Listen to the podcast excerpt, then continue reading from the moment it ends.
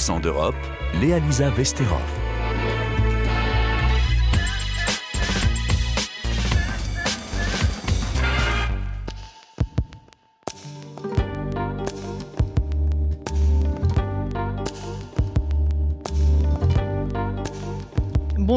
Les Européens, les jeunes en particulier, ont de plus en plus de mal à se loger. 80% des 18-24 ans vivent encore chez leurs parents, selon une enquête de la Fondation Abbé Pierre de 2021. En cause, la pandémie qui a fait grimper le taux de chômage de ces jeunes, mais aussi le télétravail qui accentue le nomadisme de cette génération.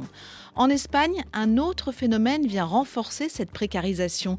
Les logements touristiques qu'on peut louer plus cher privent de plus en plus les citoyens espagnols de la possibilité de se loger normalement. Une loi sur la question doit d'ailleurs être bientôt débattue au Parlement à Madrid, mais en attendant, le manque de réglementation est dénoncé par de plus en plus d'acteurs.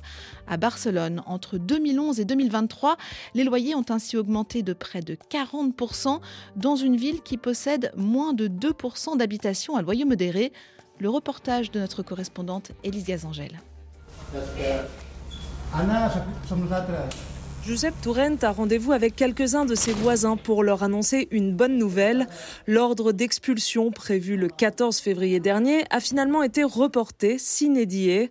Dans cet immeuble emblématique de l'Échamplet de Barcelone appelé Casa Ursula, les banderoles dénonçant les expulsions des locataires viennent décorer depuis des mois les balcons de cette façade moderniste jaune aux volets verts et aux élégants motifs. Locataire depuis 20 ans de son appartement, Giuseppe a été sommé de quitter son logement à la fin de son bail après le rachat du bâtiment par un fonds d'investissement en 2021. Moi, j'ai essayé de les appeler et j'ai finalement réussi à parler avec un employé. Et il m'a dit que mon bail était arrivé à échéance, que c'était la vie, que c'était le marché et que peut-être le problème, c'est que ce n'est pas ma place ici. Parce qu'ici, maintenant, c'est pour ceux qui ont de l'argent. C'était ça son discours, humiliant et classiste. L'objectif du fonds d'investissement est de convertir les 27 appartements de l'édifice en logements meublés pour la location temporaire de 1 à 11 mois. Pour le moment, quatre locataires ont déjà cédé leur appartement et ils sont sur le marché.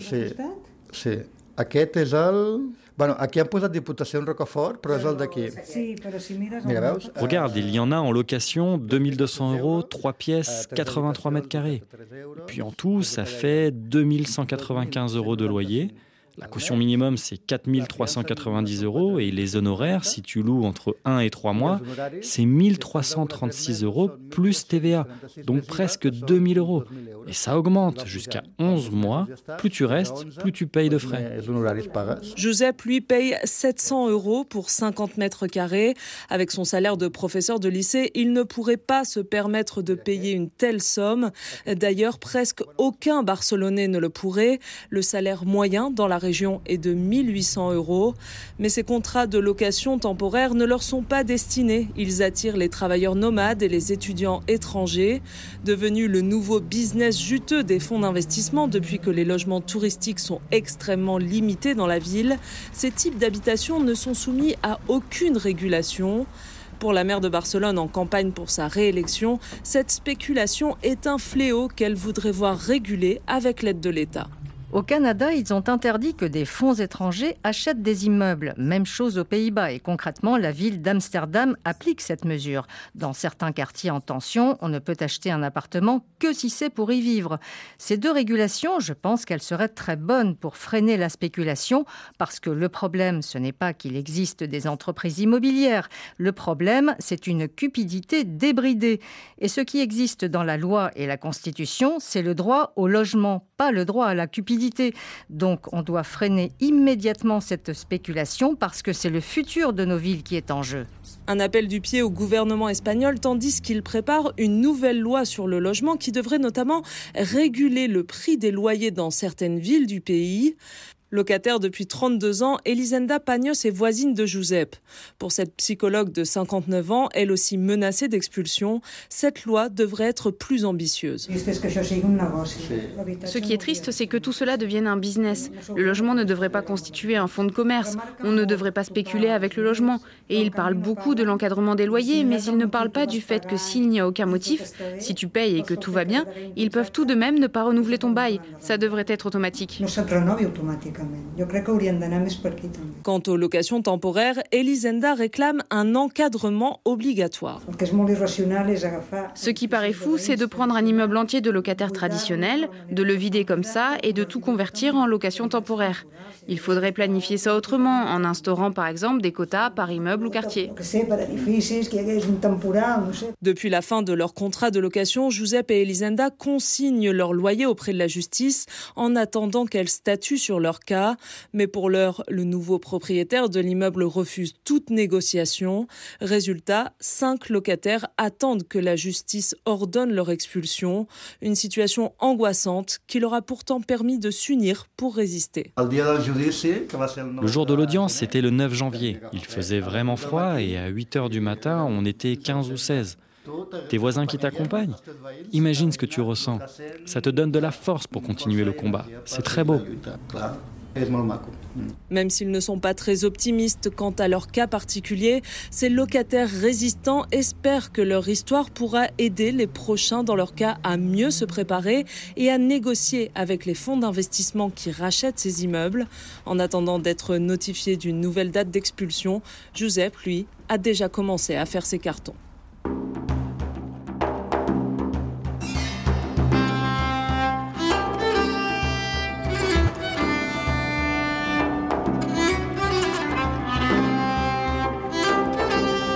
En Suède, il n'y a pas de politique du logement social et donc pas de parc immobilier destiné aux revenus les plus faibles. Des logements publics appartenant aux communes, des aides au logement et des loyers plafonnés dans le privé doivent servir à garantir à tous l'accès à un logement abordable.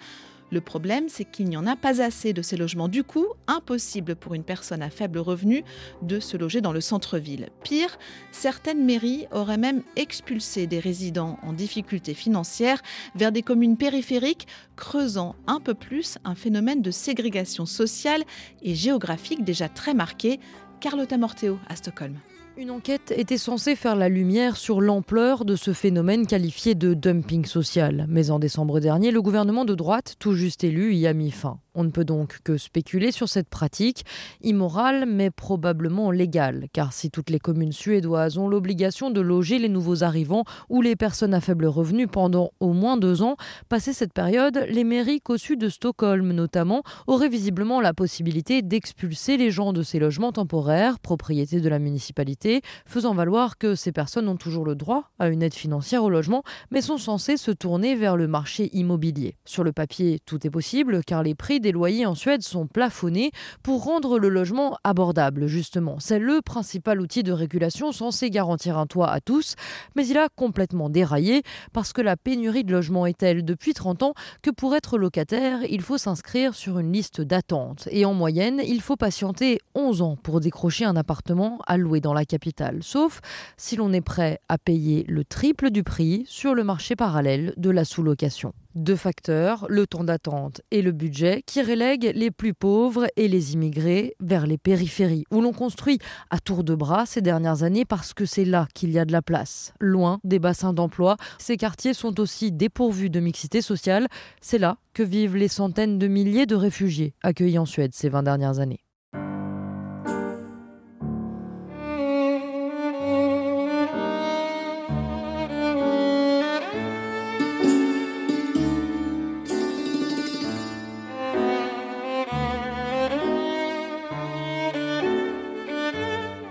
En Hongrie, les médias proches du gouvernement ont le blues. Fragilisés par la baisse des subventions de l'État hongrois, de nombreux journaux pro-Orban cessent de paraître ou licencient à tour de bras. Pour en parler, on retrouve notre correspondante à Budapest, Florence Labruyère. Bonjour. Bonjour. La situation est difficile pour ces médias, Florence. Effectivement, certains journaux ont arrêté leur édition papier. C'est le cas du quotidien ultra-conservateur Madjar Irlap et de l'hebdomadaire économique Fidieleux. Il y a aussi une chaîne télévisée, une chaîne un peu trash qui ciblait un public jeune qui a carrément cessé d'émettre. Et les rédactions de plusieurs quotidiens régionaux ont beaucoup diminué leurs effectifs. Comment se fait-il, Florence, que tous ces médias dégraissent en même temps? Eh bien, en réalité, ces journaux et ces chaînes ne sont pas indépendants. Ils appartiennent à Keshma. C'est un consortium médiatique qui est dans le giron du Fidesz, le parti du Premier ministre Viktor Orban. Et c'est la direction de ce consortium qui a décidé de faire des économies. Comme l'explique Gabor Poyak, il est cofondateur de Mertek, un observatoire indépendant des médias en Hongrie. Keshma, uh, uh, c'est le plus gros consortium affilié au Fidesz. Cette entreprise possède 500 médias, comme Origo, le premier site internet Elle détient aussi un grand quotidien et la plus importante chaîne d'infos en continu. C'est après les élections de l'année dernière que la restructuration a commencé. Plusieurs cadres et journalistes ont été limogés et le quotidien sportif, le sport national, le média favori de Viktor Orban, a été sauvé par l'État qui l'a racheté. Alors cet empire médiatique coûte très cher hein, et le parti de Viktor Orban, qui finançait des journaux dans les pays voisins où vivent des Hongrois, a beaucoup réduit les subventions. Euh, résultat, en Roumanie par exemple, deux quotidiens madiarophones ont licencié les deux tiers de leurs journalistes.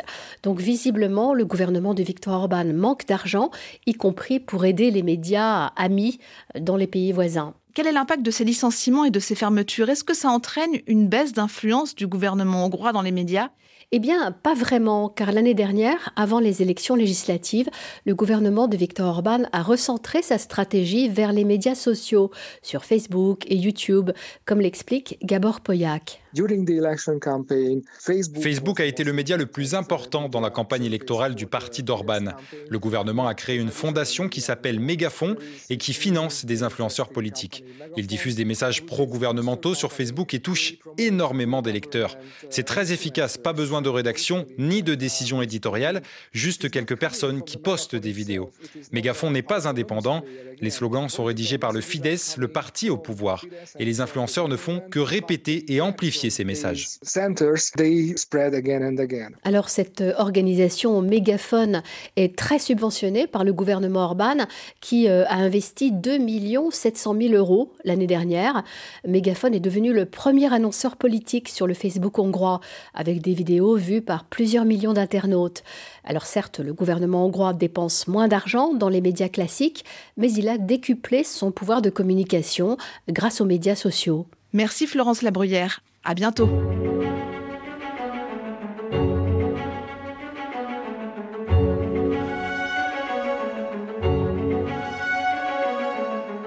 Depuis le début de la guerre en Ukraine, de nombreux journalistes russes sont venus trouver refuge dans de nombreux pays européens et aussi aux Pays-Bas. Interdits d'exercer en Russie, ces médias sont repartis de zéro à Amsterdam où ils ont refondé leur rédaction. Mais si les Pays-Bas aiment se présenter comme un refuge pour les journalistes persécutés du monde entier, la réalité est souvent moins rose. Les explications d'Antoine Moutot à La Haye. Une attaque contre les digues et c'est tout le pays qui disparaît. Ils vont couler. Ces menaces, ce sont celles prononcées en décembre dernier par Vladimir Soloviev. Le célèbre présentateur de la télévision d'État russe réagissait à l'idée, de plus en plus en vogue en Europe, de fonder aux Pays-Bas un tribunal international spécial afin de traduire en justice les dirigeants russes pour leur guerre en Ukraine. Pendant que Vladimir Soloviev déroule son discours en faveur de l'invasion de l'Ukraine, à 2500 km de Moscou à Amsterdam, des dizaines de ses confrères sont contraints à l'exil. Ils travaillent, eux, pour des médias russes critiques envers le Kremlin, passibles d'une peine de prison depuis le passage il y a bientôt un an d'une loi contre les dites fausses nouvelles, leurs rédactions ont trouvé refuge dans les locaux de grands journaux néerlandais. C'est le cas du Moscow Times, mais aussi de la télévision Dodge, D'autres ont dû se réinventer complètement car leur rédaction a en grande partie suspendu ses activités, à l'image du journaliste Pavel Kanigin qui travaillait pour Novoya Gazeta. Depuis qu'il est aux Pays-Bas, il a monté sa propre émission d'information sur les développements en Russie et en Ukraine à l'attention d'un public russe et qu'il diffuse chaque semaine depuis une simple chaîne YouTube. Si les journalistes russes parviennent pour l'instant plus ou moins à poursuivre leurs activités, ce n'est pas le cas de tous les autres journalistes réfugiés. L'été dernier, en pleine crise de l'accueil des réfugiés aux Pays-Bas, le quotidien néerlandais Trouw racontait le sort de David Isa, un journaliste qui a fui son pays, l'Azerbaïdjan, après avoir été, dit-il, victime de violences policières en raison de son travail. Une fois arrivé aux Pays-Bas pendant de longues semaines, il erre dans tout le pays, d'une place d'accueil d'urgence à l'autre. Et même une fois installés depuis plusieurs années aux Pays-Bas, de nombreux journalistes réfugiés peinent à poursuivre leurs activités et sont tentés d'arrêter. Partant de ce constat, plusieurs associations ont mis en place un programme d'aide à leur insertion professionnelle aux Pays-Bas, mais le pari est loin d'être gagné, le paysage médiatique néerlandais est assez restreint et fermé, la barrière de la langue n'aidant pas. Il n'y a pratiquement pas de journalistes étrangers travaillant pour les médias du pays, ni même de journalistes flamands, pourtant eux aussi néerlandophones. Culture and cinema can be outside of politics but not when it is a policy of aggression.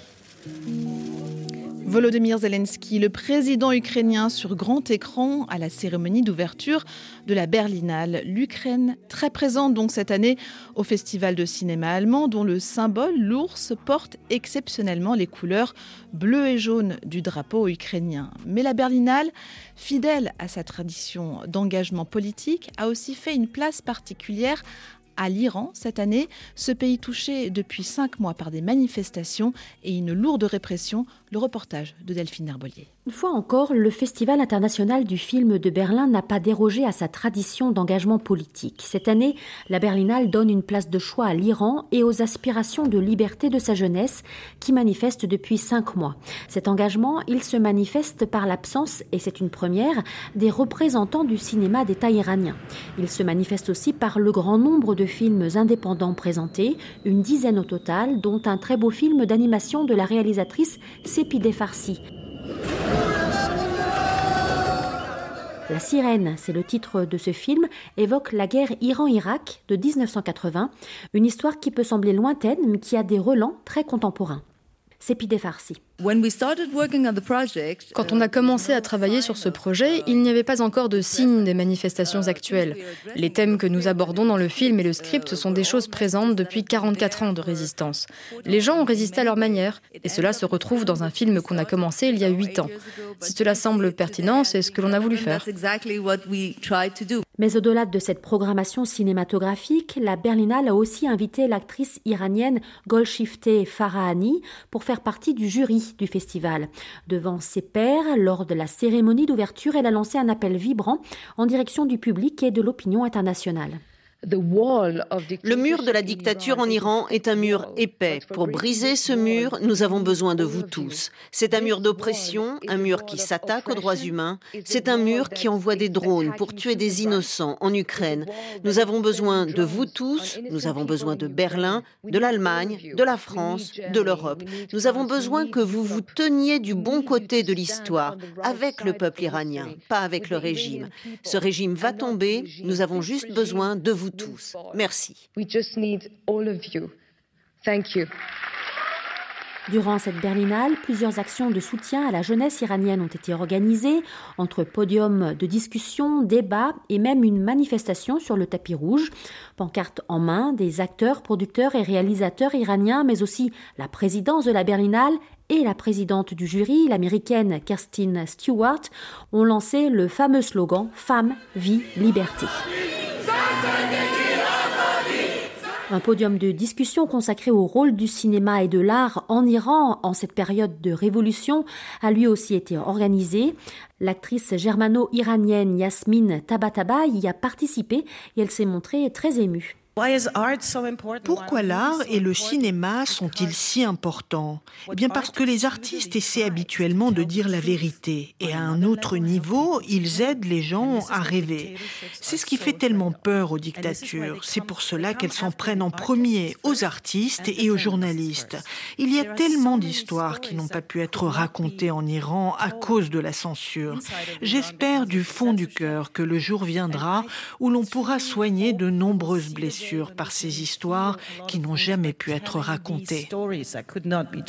Soigner les blessures par le cinéma et raconter l'histoire avec un grand H, un objectif que la programmation du Festival de cinéma de Berlin tente une nouvelle fois de tenir cette année. Accent d'Europe, Guillaume Buffet à la réalisation. À demain.